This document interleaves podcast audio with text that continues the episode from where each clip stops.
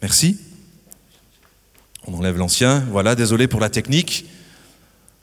On reste focalisé sur sa présence. Je crois qu'il est présent ce soir et qu'il a quelque chose à nous dire. Amen. Et je disais donc, nous sommes actuellement dans une série qui s'intitule Reload en anglais, qui signifie recharge. Nous avons été encouragés à recharger notre passion pour sa moisson, pour notre intimité avec le roi des rois, pour sa parole, pour l'intercession. Nous avons été encouragés par le pasteur Ben rangs à recharger notre endurance, à garder le cap, à garder la direction. Et la semaine dernière, pas pasteur Sam, qui nous a parlé également de la compassion de Christ. Et ce soir, le thème de mon message, c'est Reload, recharge ta perception. Parce qu'il y a également une dynamique spirituelle pour laquelle il faut plus que jamais qu'en tant qu'enfant de Dieu, euh, il faut que tu sois aiguisé, notamment dans une situation de conquête. Et à extravagance, nous disons, et c'est vrai, que nous sommes en conquête. Et la conquête, chers amis, comme vous le voyez dans différents passages et exemples de la parole de Dieu et le peuple d'Israël, est un exemple magnifique tout au long de son parcours. La conquête, c'est un processus. La conquête n'est pas automatique. Et elle contient différentes étapes. Et c'est ça que je voudrais voir avec vous ce soir au travers de l'exemple du peuple d'Israël qui est, euh, je vous le rappelle, la préfiguration de l'Église, du corps de Christ que nous sommes aujourd'hui. Et dans la parole de Dieu, il est écrit que tout a été écrit pour nous servir d'exemple.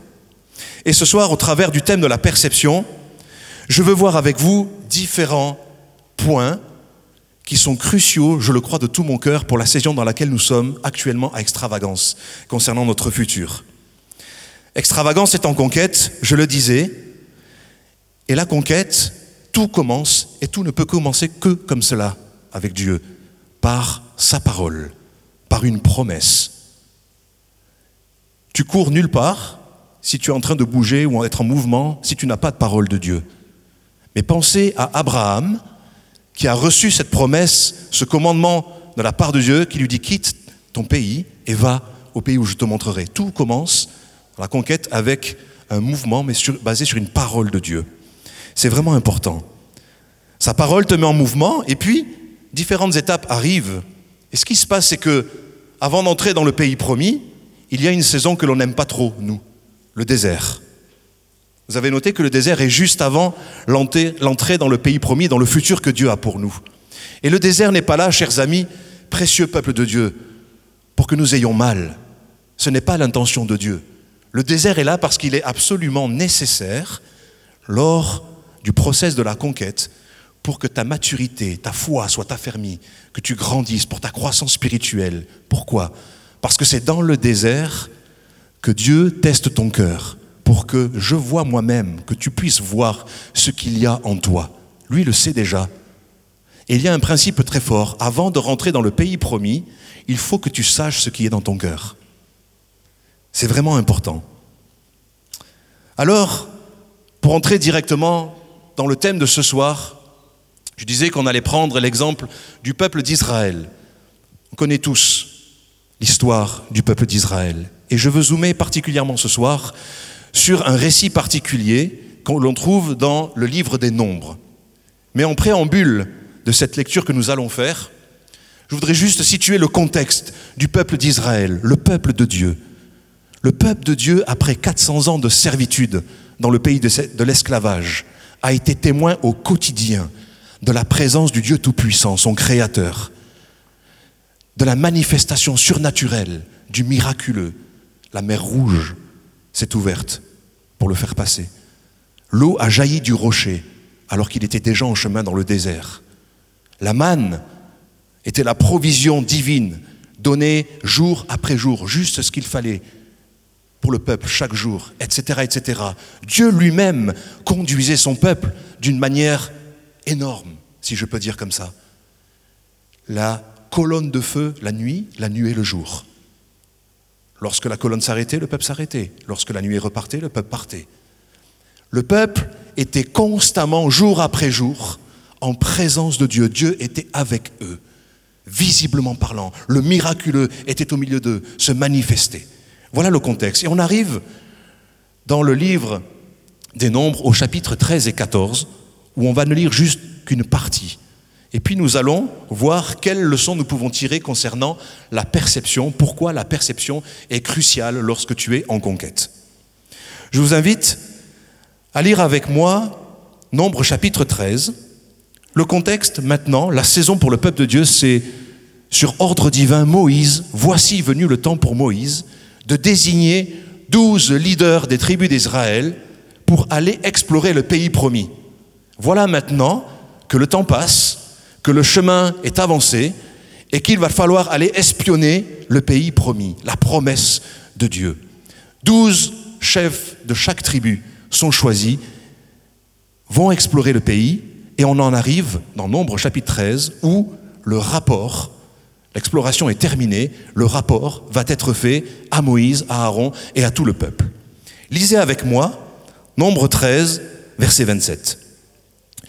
Voici ce, qu'ils racontèrent à Moïse. Nous sommes allés dans le pays où tu nous as envoyés. À la vérité, c'est un pays où coule le lait et le miel, et en voici les fruits.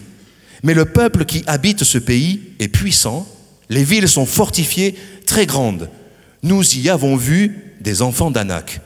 Les Amalécites habitent la contrée du Midi, les Essiens, les Jébusiens et les Amoréens habitent la montagne, et les Cananéens habitent près de la mer et le long du Jourdain. Caleb fit le peuple qui murmurait contre Moïse. Il dit, montons, emparons-nous du pays, nous y serons vainqueurs. Mais les hommes qui y étaient allés avec lui dirent, nous ne pouvons pas monter contre ce peuple, car il est plus fort que nous. Et ils décrièrent devant les enfants d'Israël le pays qu'ils avaient exploré. Ils dirent, le pays que nous avons parcouru pour l'explorer est un pays qui dévore ses habitants. Tous ceux que nous y avons vus sont des hommes d'une haute taille. Et nous y avons vu les géants, enfants d'Anak, de la race des géants. Et notez bien cette dernière partie du verset. Nous étions à nos yeux et au leur comme des sauterelles. Ce texte sera le texte fondement pour le message et les points que nous allons voir par la suite. Nous connaissons malheureusement l'issue de ce récit pour le peuple d'Israël. Une génération entière a été privée du futur que Dieu avait pour eux. Seuls deux sur les douze espions ont pu entrer. Quelles leçons pouvons-nous en tirer? Le premier point que je voulais voir avec vous, c'est le point suivant. Ta perception est cruciale pour entrer dans le pays promis. Ta perception est cruciale pour entrer dans le pays promis. Pour situer encore une fois le contexte, à plusieurs reprises, depuis Abraham, on le disait tout à l'heure en introduction, mais tout au long du parcours, Dieu n'a cessé de rappeler ses promesses. Un exemple, dans Deutéronome chapitre 1 verset 21 où il est écrit, Vois l'Éternel ton Dieu, mets le pays devant toi monte, prends-en possession. Comme te l'a dit l'Éternel, le Dieu de tes pères, ne crains point et ne t'effraie point. Le premier principe que je veux sortir de ce passage ce soir, c'est que dans la phase de la conquête, tu ne peux pas juste posséder comme ça avec Dieu. Ce n'est pas automatique. Il faut d'abord que tu entres pour posséder. Dieu avait dit, monte, prends-en possession. Il faut que tu entres. Et c'est là le problème, souvent pour nous, et en tout cas c'était le cas pour le peuple d'Israël. Le peuple d'Israël a refusé d'entrer dans le pays. Pourquoi? À cause des géants. On va développer ensemble, mais lorsque nous faisons face à une situation, en général nous avons deux choix. Et quand je parle de situation, je parle d'une situation qui nous, qui nous embête, une situation d'opposition, une situation difficile. Une situation qu'on n'avait pas prévue. On voit dans ce texte clairement que deux perspectives se dégagent. La perspective, elle produit une perception spirituelle. Pourquoi les dix, vous êtes-vous posé la question, sont revenus avec un mauvais rapport? Soit, premièrement, tu as le choix de te positionner dans une perspective de circonstance. On va appeler donc cela la perspective de circonstance. soit tu as le choix d'avoir une vue beaucoup plus haute, d'avoir un autre angle de vue et donc d'avoir une autre perspective. On va appeler cette deuxième perspective la perspective de conquête. Voyons ensemble ce que c'est que la perspective de circonstance. C'est tout simple. Ce qui t'entoure, la situation à laquelle tu fais face, les contraintes, la difficulté, prennent contrôle de ta perspective à toi. Tu commences à ne voir que ça. Tu te focalises uniquement sur la situation qui est en face de toi. Et cela, malgré toi, te positionne. Te positionne dans quoi? Tu vois un grand ennemi. Tu vois un géant qui est invincible. Tu vois un ennemi fort et puissant. Deux choix. Soit tu fuis, soit tu meurs en face de lui. C'est la perspective que tu as.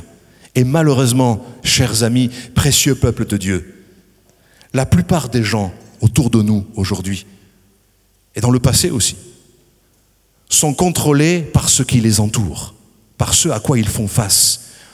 Et cela les place dans une position d'infériorité, de peur, de colère. Rappelez-vous, nous avons vu, à peine le début du rapport était décrié par les dix espions, et le peuple commence à murmurer. Caleb a essayé de faire taire les murmures, mais le peuple a commencé immédiatement à murmurer. Alors, qu'est-ce qui se passe quand on est dans une perspective de circonstance de ce texte, et ce ne sera pas exhaustif, on va tirer deux exemples qui nous maintiennent dans une perspective de circonstance. Le premier exemple que je vais voir avec vous, c'est la perception que tu as des intentions de Dieu à ton égard. Avez-vous noté que le peuple d'Israël, et on le retrouve dans tout le chapitre 14, que l'ensemble des enfants de Dieu, et on s'adresse là au passage, entre parenthèses, on parle du peuple de Dieu, on ne parle pas des peuples ennemis, on parle du peuple, comme je le disais dans l'introduction, qui vivait avec la présence de Dieu au quotidien et qui voyait de ses propres yeux la manifestation de sa puissance. On parle d'un peuple ici qui, avec ce rapport, a pensé que Dieu était contre lui et que Dieu le haïssait, que Dieu faisait exprès de les mettre dans cette situation pour les vouer à l'échec. Je paraphrase bien sûr quand je dis ça, mais c'est ce qui ressort exactement de ce récit de la parole de Dieu. Imaginez les enfants de Dieu, le peuple de Dieu, qui ont été mis en mouvement par une promesse, une parole de ce même Dieu tout-puissant créateur, à cause de la situation qu'ils sont en train de voir, et simplement un rapport de dix espions, pensent maintenant que les intentions de leur Dieu sont contre eux. Jusqu'au point, chers amis, où violemment ils mettent tout en œuvre et ils expriment leur désir pour retourner au pays de l'esclavage. C'est sérieux.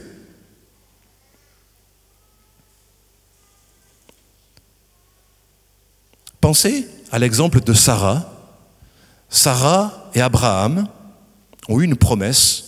D'ailleurs, Sarah a ri quand elle a eu la promesse puisqu'elle n'y croyait pas. Et puis le temps a passé. Et puis le temps passant, la promesse ne venait toujours pas. Donc elle a voulu donner un petit coup de pouce à Dieu. Vous connaissez l'histoire. Elle a pris sa servante Agar, elle l'a donnée à son mari, et Ismaël est arrivé. Ismaël n'était pas le fruit de la promesse, puisque dans le plan de Dieu, le fruit de la promesse équivalait à Abraham, Sarah, et pas Abraham, Agar. Mais Ismaël est venu. Et Sarah, on le trouve dans Genèse chapitre 16, verset 2, il est écrit ceci. Elle a dit, l'Éternel m'a rendu stérile. Elle aussi a eu un problème de perception des intentions de Dieu à son égard. Elle a dit, déclaré, que Dieu qui lui a donné cette promesse l'a rendu stérile. Imaginez, c'est le même principe que ce qu'on trouve ici dans le passage de Nombre avec le peuple d'Israël.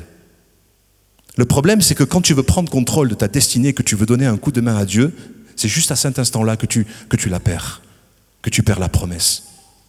Et c'est pour ça que notre perspective, notre perception est importante. Donc, premier point dans la perspective de circonstances qui peut nous poser problème, c'est le fait que des pensées arrivent à nous pour nous convaincre que Dieu a de mauvaises intentions à notre égard. Si tu es dans ce cas-là, cher ami, alors tu es en grave danger et tu as une seule issue, la repentance. Le peuple de Dieu doit avoir ses pensées alignées avec ce qu'il déclare. Il est un bon père, il est vivant, il est celui qui veut ton bien, il est celui qui a donné des promesses pour te donner un héritage. Le deuxième point qui peut t'empêcher d'entrer dans le pays promis et qui te positionne dans une perspective de circonstance, c'est la façon dont tu te vois toi-même. Je m'explique. La façon dont tu te vois est de la plus haute importance. Tu dois donc faire attention à la manière de te voir toi-même. Pourquoi? En fait, ce n'est pas à propos de Jésus ici. C'est à propos de toi. Qu'est-ce que je veux dire? En fait, je, reformule. Ce n'est pas à propos de Jésus sans toi. Il y a ta part. Et on parle d'avoir une bonne perception de soi-même. Vous vous rappelez que, à la fin du texte que nous avons lu tout à l'heure, il est écrit en tout dernier, Nombre 13, 33, Nous étions à nos yeux, combien croient que la parole est précise? Donc notez bien avec moi, suivez-moi quelques secondes. Il est écrit, Nous étions à nos yeux et aux leurs, ceux de l'ennemi, comme des sauterelles. Voici le principe, chers amis, qui me permet d'affirmer ce que je dis. On parle, rappelez-vous, de la façon de se voir soi-même et de la plus haute importance lorsque tu es particulièrement dans la conquête. Écoutez ça. La manière dont tu te vois est celle dont ton ennemi te voit. Il est écrit, nous étions à nos yeux et aux leurs, comme des sauterelles. Je le répète, la manière dont tu te vois est celle dont ton ennemi te voit. Cela est valable pour toi et pour moi en tant qu'individu, pour une famille, pour un peuple, etc. Nous avons trop souvent tendance à avoir une mauvaise perception de nous-mêmes. Moi le premier, si bien que nous disons que nous ne sommes pas qualifiés pour Dieu. Et du coup, nous ne croyons pas à son intervention, ou nous n'y croyons plus petit à petit. Si je demeure dans ce système de pensée, si je demeure avec cette perspective, alors je verrouille tout seul moi-même le fait que Dieu puisse intervenir pour me permettre d'entrer dans le futur qu'il a pour moi. C'était, chers amis, la perception des dix espions. Ils se voyaient comme des sauterelles à leurs propres yeux et aux yeux de leur ennemi. Les dix n'ont vu que des géants. Ils ont été remplis de peur, positionnés dans l'infériorité, et pour eux, c'était impossible d'entrer et de prendre possession du pays. Et c'est le problème, parfois, admettons-le, avec beaucoup d'entre nous. Nous ne regardons plus ou pas à la promesse que Dieu a faite, à ce qu'il a déclaré sur nos vies, à ce qu'il a dit, mais nous nous focalisons sur la manifestation de nos difficultés et de nos problèmes. Et du coup, pour le coup, c'est un vrai problème. Les dix espions sont revenus avec un mauvais rapport et une mauvaise perspective. On le redit, une perspective absolument focalisée sur les circonstances. Et du coup, voyez-vous ce qui, a, ce qui en a été la conséquence? C'est que dix espions ont positionné un peuple entier, une génération complète. Un peuple entier, et pas n'importe lequel, le peuple de Dieu, a été positionné dans la peur, dans l'infériorité, dans la faiblesse, dans la colère, dans l'orgueil et dans la rébellion contre son propre Créateur. Et c'est ce que la peur provoque. C'est ce que la perspective de circonstance provoque. C'est là toute la puissance de la perspective de circonstance. Il faut parfois que nous arrêtons de croire que c'est à nous de mener le combat. On l'oublie si facilement. Dieu nous déclare dans sa parole qu'il nous prépare au combat, mais que c'est à lui qu'appartient la délivrance. Et on est tellement enclin parfois à oublier cela. On le chante, on le proclame, ou alors on le dit de notre propre bouche, mais on ne le pense pas, on ne le vit pas. Dieu nous prépare au combat. Regardez Psaume 144, verset 1. Il est écrit, Béni soit l'Éternel mon rocher, qui exerce mes mains au combat, mes doigts à la bataille. Regardez encore Proverbe 21-30 qui dit, le cheval est équipé pour le jour de la bataille, mais la délivrance vient de l'Éternel. Attention à ne pas en arriver à oublier que Dieu est le Tout-Puissant et qu'il ne faillit pas sa parole, à ses promesses. Amen. Rappelez-vous, Ésaïe 55 nous le rappelle. Il est celui qui veille sur sa parole plus que tout. Et aucune parole qui a été donnée et envoyée sur la terre ne revient à lui avant qu'elle ait produit l'effet pour lequel elle a été envoyée. Amen. Il y a donc une autre façon d'aborder les situations. Et c'est maintenant qu'on va parler donc de perspective de conquête. Qu'est-ce que c'est? Pour être très simple. En fait, lorsque tu as une perspective de conquête, on l'a vu très rapidement tout à l'heure, mais en fait, ta vue est beaucoup plus haute, beaucoup plus large, beaucoup plus grande. Ta vision, ta perception est beaucoup plus haute. Et donc, comme tu es positionné différemment, et on va le développer tout à l'heure, tu es capable d'observer des choses et de voir des choses que tu ne pouvais pas voir lorsque tu es positionné avec une perspective de circonstance, face, uniquement face au blocage que tu vois avec tes yeux de la chair. Josué et Caleb reviennent du pays promis en disant, nous avons vu le futur, regardez les grappes, regardez les fruits. Certes, nous avons vu les géants, mais regardez l'évidence de la conquête, regardez ce que vous pourriez avoir, le fruit de la promesse du pays promis. La perception de Josué et Caleb était basée sur la promesse de l'Éternel, dont lui-même a demandé et commandé au peuple de prendre le pays en possession, et il leur a promis qu'il leur donnerait. Oui, ils ont vu les géants, mais ils se sont focalisés sur les fruits.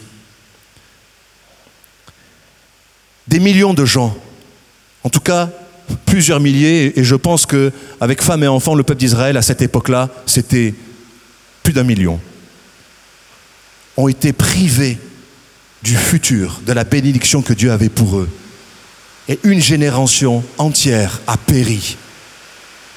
Es-tu du camp des dix ou es-tu du camp des deux? Douze espions, douze leaders des tribus d'Israël, deux perspectives différentes. Dix avec une perspective de circonstance, deux avec une perspective de conquête. On l'a vu en introduction, lorsqu'il y a une promesse en moi, lorsque Dieu te donne une promesse, une parole, alors elle te met en mouvement. Et il y a beaucoup de choses qui arrivent sur le, chemin. Nous avons parlé de processus de conquête. Mais c'est toi qui choisis. Est-ce que tu préfères avoir une vue de ver de terre ou est-ce que tu préfères avoir une vue d'aigle, une vision d'aigle? Quelle perspective souhaites-tu? Le peuple de Dieu, et c'est indispensable et je le crois, pour la saison dans laquelle nous sommes à extravagance, qu'il nous faut considérer cela avec attention aujourd'hui. Le peuple de Dieu et la famille extravagance doit avoir une grande vision du futur, une grande perspective du futur. Nous ne sommes pas sur terre pour être passifs, rappelez-vous. Jésus lui-même ne nous a pas demandé d'attendre que la fin du monde arrive. Mais il a dit à ses disciples, allez, faites des disciples. Il les a mis en mouvement et aujourd'hui ce commandement est le même pour nous tous. David avait une mentalité de conquête, une perspective de conquête en face du géant Goliath. Rappelez-vous, il lui a dit en face, je vais te couper la tête et je vais prendre ton épée. Et il l'a fait. On peut dire même, du coup, qu'il a tué deux fois. Qui peut dire ça? Lui qui était incapable de porter l'armure même de son roi, s'il n'était pas animé d'un esprit de conquête et d'une perspective de conquête. Josué et Caleb ont dit, nous avons vu plus loin que ces circonstances, et donc nous vivrons plus longtemps. Rappelez-vous, après plus de 40 ans, ce sont les deux seuls qui sont restés. Et Caleb est allé voir Josué et a dit, je veux ma montagne, donne-moi ma montagne. Je n'ai pas changé, j'ai toujours la même perspective. Dieu nous a dit qu'il nous donnait ce pays. Entrons, dépossédons et possédons du coup. Une fois que tu as vu l'invisible, alors tu peux faire l'impossible. La question est, peux-tu voir ce que tu es prêt à faire avec Jésus? L'important est de pouvoir le voir et de le proclamer et de le dire. Dans la conquête, chers amis, vous l'avez compris, il n'y a pas d'accès à la promesse et à l'héritage sans dépossession. Les géants étaient bien là et Dieu a demandé de prendre le pays en les dépossédant. Et pour cela, et ça m'amène à mon deuxième grand point, tu dois être constamment positionné en Jésus-Christ. Pourquoi je dis ça?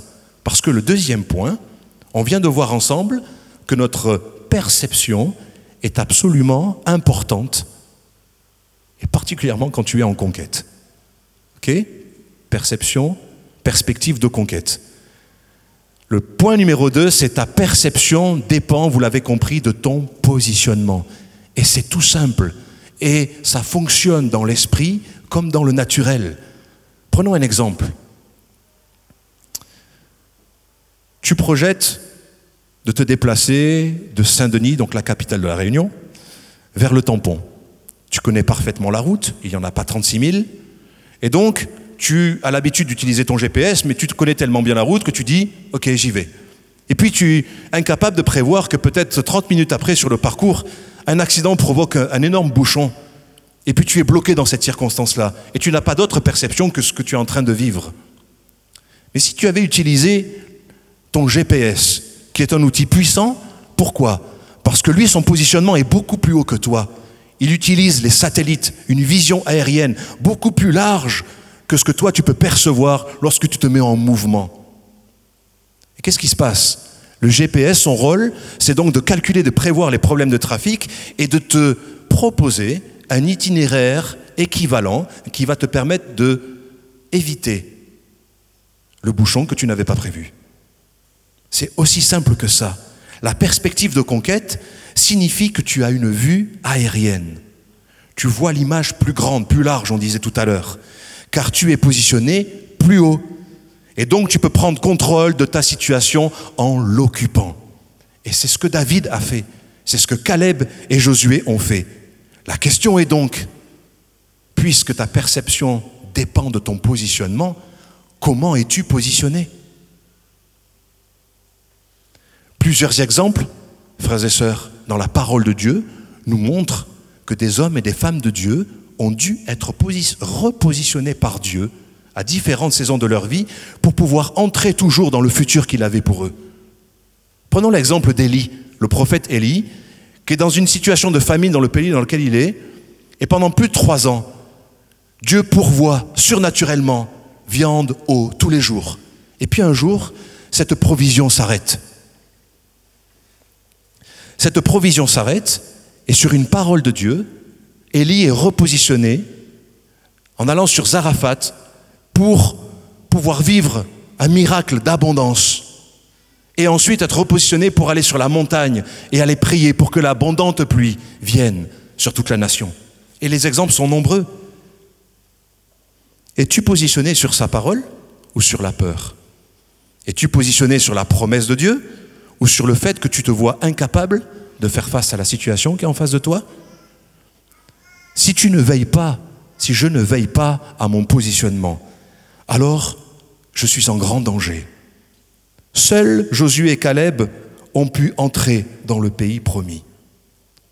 Le troisième point, et pour terminer, il est crucial donc de savoir répondre à cette question. Comment me positionner? La parole de Dieu a de multiples exemples, et on va n'en prendre qu'un ou deux. Mais je veux affirmer avec vous ce soir plus que jamais que nous sommes positionnés en Jésus-Christ. Il n'y a pas d'autre endroit où l'enfant de Dieu peut être. 1 Corinthiens 1.30 dit, Or, c'est par lui que vous êtes en Jésus-Christ, lequel, de par Dieu, a été fait pour nous sagesse, justice et sanctification et rédemption. 1 Corinthiens 2,14 dit également, grâce soit rendue à Dieu qui nous fait toujours triompher en Christ et qui répand par nous en tout lieu l'odeur de sa connaissance. Je me positionne, chers amis, nous l'avons vu avec les différents messages, dans ma communion avec lui, dans sa présence, dans le lieu secret, dans ma recherche du royaume de Dieu, Matthieu 6,33. Cherchez premièrement le royaume de Dieu Mais c'est pas tout. Je me positionne également en Jésus en lui obéissant et en restant soumis à sa volonté avec un cœur contrit et humble. En fait, autrement dit, être positionné en Jésus, c'est demeurer en lui. Et quand je dis ça, ça m'a fait penser à, Jean 15. Un soir, mon fils, je ne savais pas, était en train de méditer sur ce passage et il me fait état de la chose suivante. Il me dit, papa, regarde ce que j'ai écrit. Je vous le lis. Ne cherche pas à ce que Dieu demeure en toi. Je dis, oula, si je m'arrête là, qu'est-ce que tu veux dire? Cherche plutôt à demeurer en lui, et c'est alors qu'il demeurera en toi. Et ça m'a frappé. On attend souvent que Dieu vienne. Viens Seigneur, viens dans ma vie. Mais il a déjà tout accompli, frères et sœurs. Il n'y a rien d'autre qu'il puisse ajouter à ce qu'il a fait à l'œuvre de la croix pour que tu sois encore plus vainqueur dans la situation à laquelle tu fais face aujourd'hui. Et il ne faut pas inverser la chose. Jésus a dit lui-même, à toi de demeurer en moi, et moi je demeurerai en toi. David disait lui-même, Ô Dieu, crée en moi un cœur pur, un esprit bien disposé. De quel esprit es-tu animé? La parole nous montre que Caleb, Josué étaient animés d'un esprit différent. Daniel était animé d'un esprit d'excellence. Ma part à moi, dit le psalmiste dans Psaume 119, verset 57, c'est de garder ses commandements, de rester intime avec lui et de lui obéir. Jésus, Dieu, notre Père céleste, est tellement bon que même dans Psaume 105, verset 4, lui-même t'encourage et m'encourage à avoir recours à sa présence et à lui, comme une invitation continue. Lorsque tu es en conquête et que je suis en conquête, précieux peuple de Dieu, je dois être sûr, sûr de qui est ma source, sûr de la personne sur laquelle je m'appuie. Je dois être sûr que mon cœur est à la bonne place. Et pour cela, ton positionnement est crucial. Quelle perspective as-tu du chemin sur lequel tu es positionné On attribue souvent la cause de nos difficultés à l'ennemi de notre âme et à ses démons, n'est-ce pas? Mais en fait, cela pourrait être une réelle opportunité pour nous. Qu'est-ce que je veux dire par là? Change ta position. Parfois, il faut admettre, et je l'admets le premier, et je l'ai expérimenté à plusieurs reprises dans ma vie, nous devons être poussés parfois dans une situation où nous pleurons, où ça fait mal, où nous souffrons, afin de shifter et de changer de position. Quand nous restons dans la même position, les amis, même si c'est une situation difficile, nous nous habituons et nous sommes dans notre zone de confort. Mais nous savons tous que le confort, c'est le cercueil de l'homme spirituel. Et ce qui t'arrive peut-être en ce moment pourrait être permis par Dieu pour te pousser à te positionner pour la victoire. Lorsque tu réclames ta montagne, cela te positionne pour voir autrement que ce que tu vois si tu focalises sur tes circonstances. Alors, pour conclure, et je vais inviter les musiciens à me rejoindre, le groupe de louanges,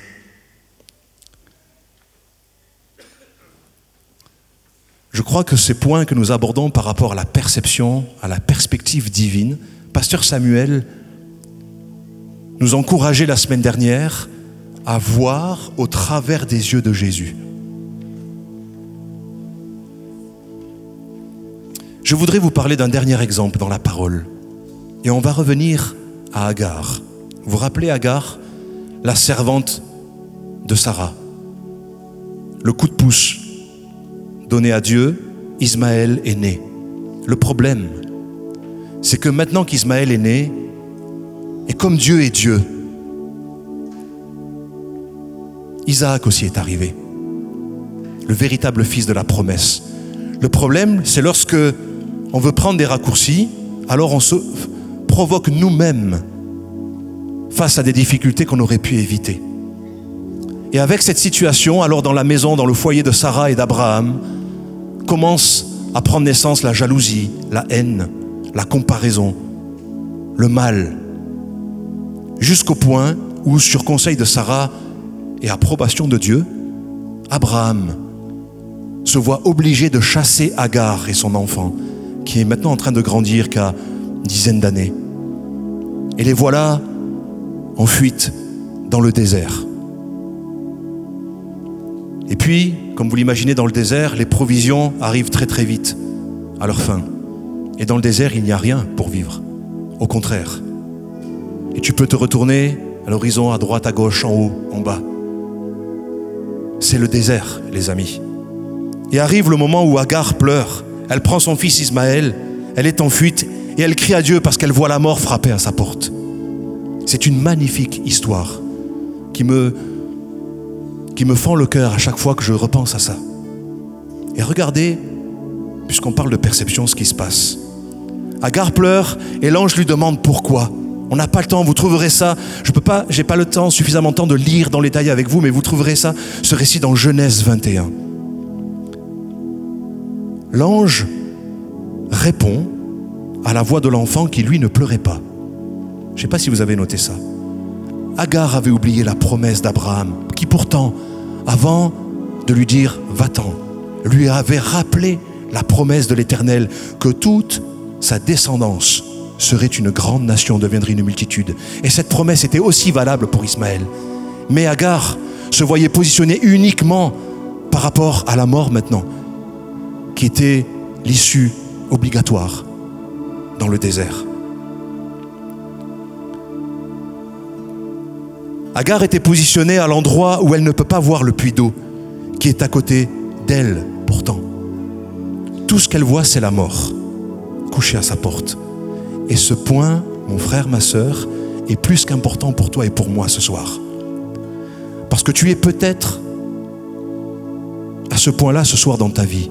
Je ne sais pas. Mais Dieu sait. Et tu penses que tout est fini et que ton problème n'a aucune issue. T'as beau te retourner, tu ne vois rien, c'est fini. Mais un repositionnement est possible et peut te permettre de voir un puits qui est juste à côté de toi. Regardez ce qui s'est passé pour Agar. L'ange a dit, prends ton fils et élève-le devant moi, car dans ton fils, et je paraphrase, il y a le son du futur, il y a la voix de la destinée. Et lorsqu'elle se repositionne en faisant quoi? En obéissant. Elle prend son fils, elle l'élève vers le ciel. Et quel symbole magnifique on voit dans cette image. Abraham, qui a été testé par Dieu, et a été capable d'obéir à Dieu jusqu'à mettre sur l'autel le fils de la promesse, Isaac. On a ce même exemple, cette même image avec Agar, symboliquement, qui élève vers le ciel en obéissant à l'ange, son fils. Elle dit, regarde, c'est fini, j'en peux plus. Et ce symbole, c'est quoi? C'est le symbole du sacrifice, où tu arrives à un moment même où la promesse que Dieu t'a donnée, tu la lui rends, tu la déposes sur l'autel et tu lui obéis. Qu'est-ce qui se passe? Au moment donné où elle fait ça, ses yeux s'ouvrent, nous dit la parole de Dieu, et elle voit à côté d'elle, à quelques pas, un puits rempli d'eau qu'elle ne voyait absolument pas, focalisée dans la perspective de circonstances. Cela n'est pas à propos d'Ismaël ce soir, mais à propos de toi et moi. Il se peut peut-être que tu aies besoin d'être repositionné. Alors mon ami, je t'encourage à te lever avec moi et on va prier ensemble. Parce que Dieu veut ton bien. Parce que Dieu a un futur pour toi. Parce que ce qu'il a dit, il va l'accomplir. Mais il faut que tu alignes ce soir ta perspective avec la sienne. Refuse les pensées qui te poussent à croire qu'il peut être contre toi, ou que toi-même tu ne vaux rien, ou que tu n'es pas capable alors qu'il a déjà déclaré des choses sur ta vie. La parole de Dieu est remplie de promesses, plus de 7000. Fais le pas de foi ce soir, de t'en saisir, de t'aligner devant lui et de te repentir si nécessaire. On va entrer dans un chant et on va le prier ensemble. Père céleste, Seigneur Jésus, quelle grâce de pouvoir être enseigné par ta parole qui est si riche pour nous. Je prie ce soir, comme l'a prié l'apôtre Paul aux Éphésiens, alors que nous nous tenons en tant que peuple de Dieu devant toi, et que ta voix se fait retentir dans nos cœurs, je prie que tu illumines les yeux de nos cœurs, afin que nous puissions voir et comprendre quelle est l'espérance qui s'attache à l'appel qui est sur chacune de nos vies. Seigneur, je prie pour celui peut-être qui est embourbé dans sa situation, il ne voit que ses circonstances. Je prie, Seigneur, que tout esprit de peur soit chassé maintenant, tout esprit de paralysie, tout esprit qui accapare ce focus de tes enfants et qui le font dévier de ce que tu as donné comme promesse. Tu es ce bon Père céleste. Nous avons tant chanté ton amour, ta bonté, ta fidélité, et c'est vrai. Et nous voulons que ce soit plus que des mots ce soir. Et nous tenir devant toi et te dire, Seigneur, nous voici, nous voici, repositionne-nous. Si ce soir, c'était ton cas de voir que les géants, alors mon frère, ma sœur, ce choix de te positionner plus que jamais en Jésus-Christ et de te laisser une autre perspective, t'ouvrir les yeux et voir ce que Dieu veut que tu vois. Adorons ensemble.